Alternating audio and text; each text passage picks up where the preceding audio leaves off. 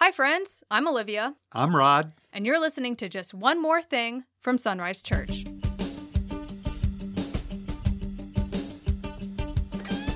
Hey, everyone. Welcome to another episode of Just One More Thing. Today, we are breaking down the January 29th sermon titled An Inheritance to Be Gained. And last week, we talked on the podcast that we really needed this sermon to kind of answer some questions that came up last week.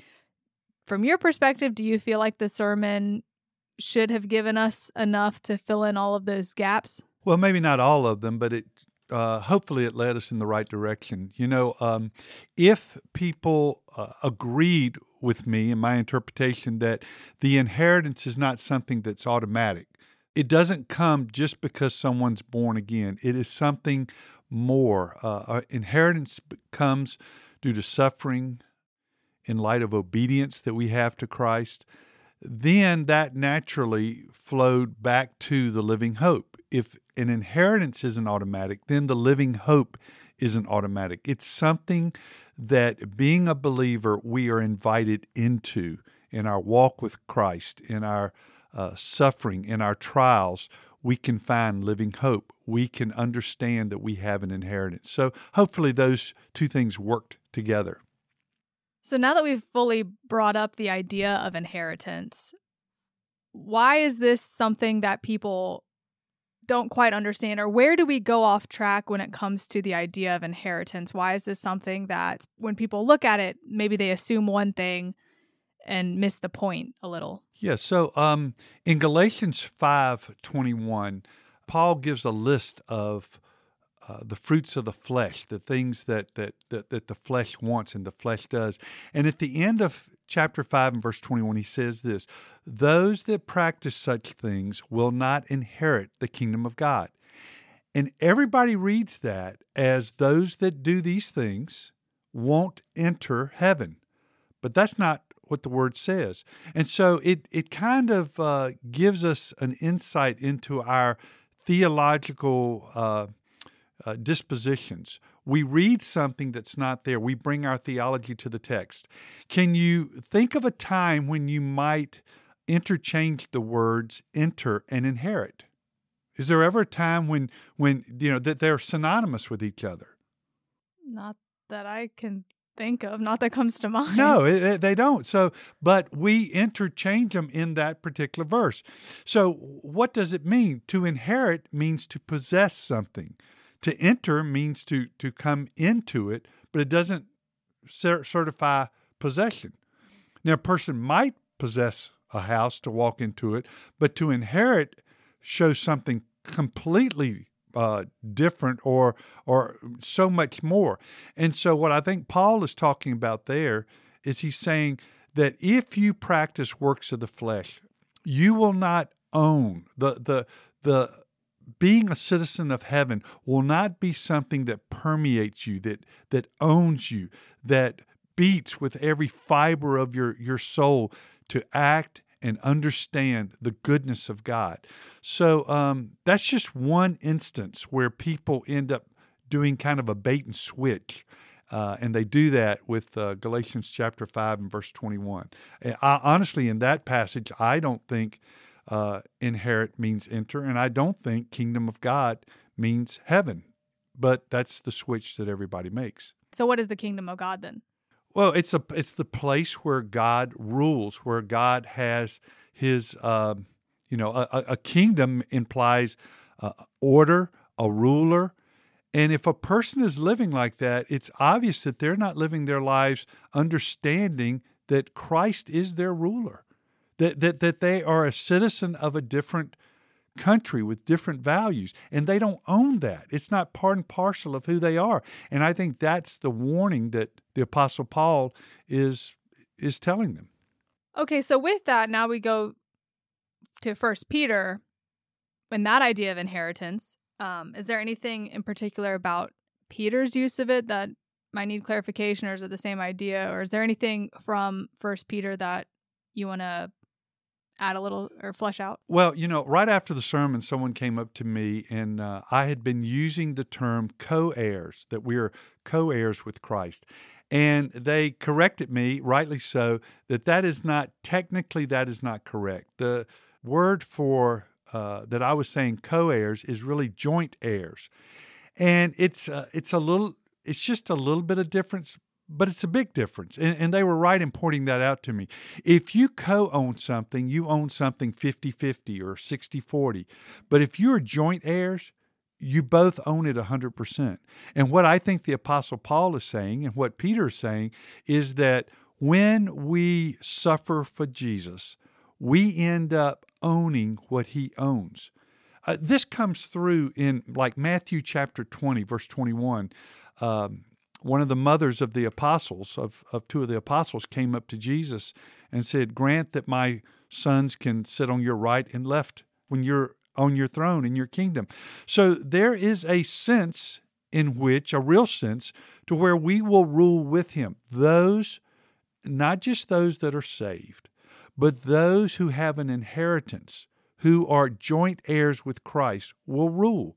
And in that kingdom, there have to be subjects, and there's got to be uh, an order, and there's going to be joint heirs. And those joint heirs are determined by people that suffer that live obediently to Christ. Salvation is free, full and free. Entrance into heaven is paid through the shed blood of Christ on the cross, and we simply believe Him for that. We trust Him that He has done enough for that. It's the living water that He offered to the Samaritan woman in John 4.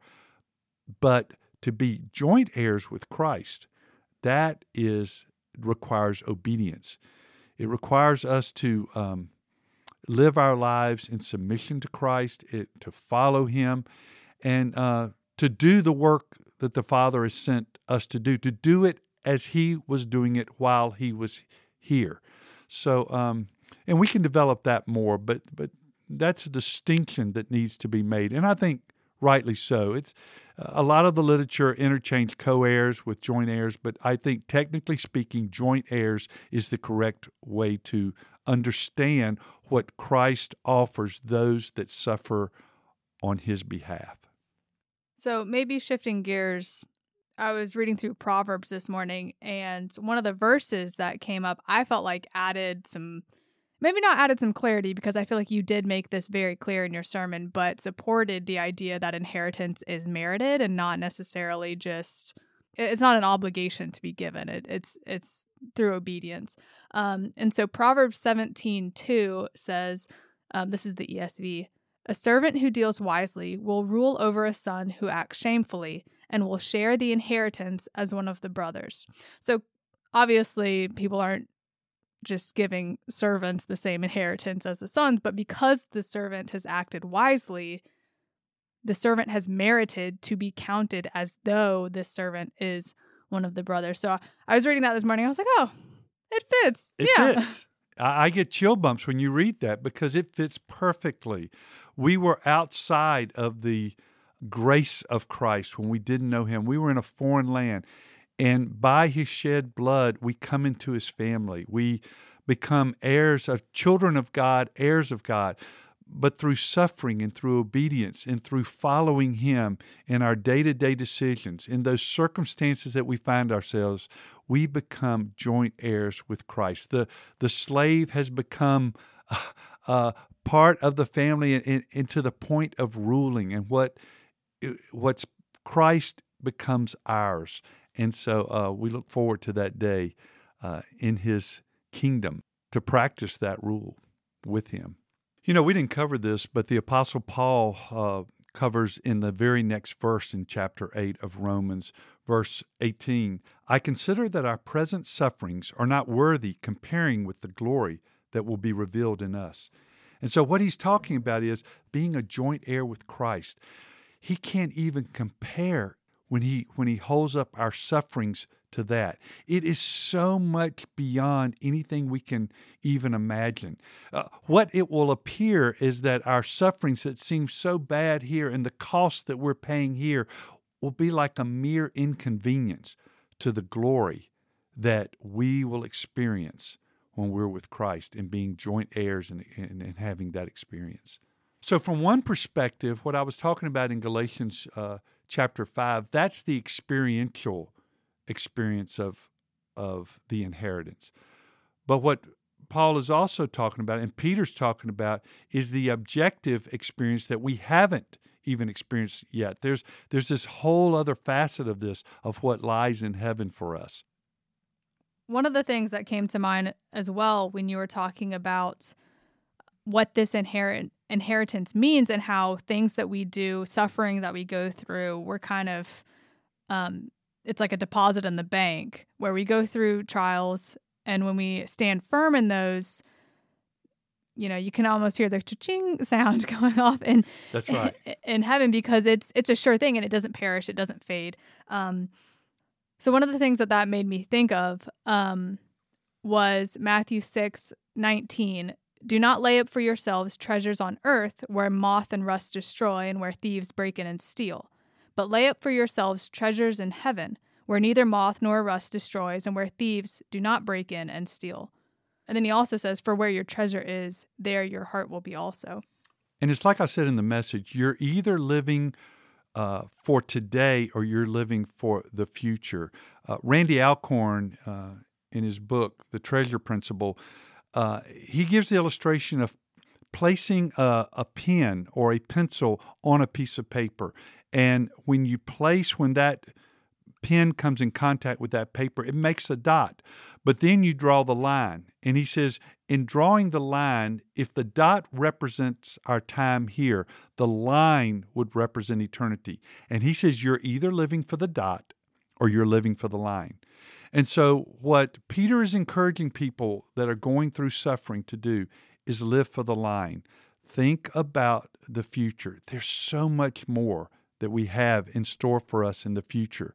And these light and momentary afflictions, they are nothing compared to the infinite glory and what we will have in Christ Jesus in the future. And, and again, it's it's not a a, a hopeful or, or wishful thinking. It's it's certainty. It's certainty because Christ has risen from the dead, and so we can take that uh, to to the greatest bank ever, uh, to the bank of heaven. Totally agree. Thank you for going through that and for bringing in um, some of those other verses as well. That that gives us a full picture of where this theme carries throughout the entire Bible. Um, so thank you for that, and thank you all for listening to just one more thing from Sunrise Church.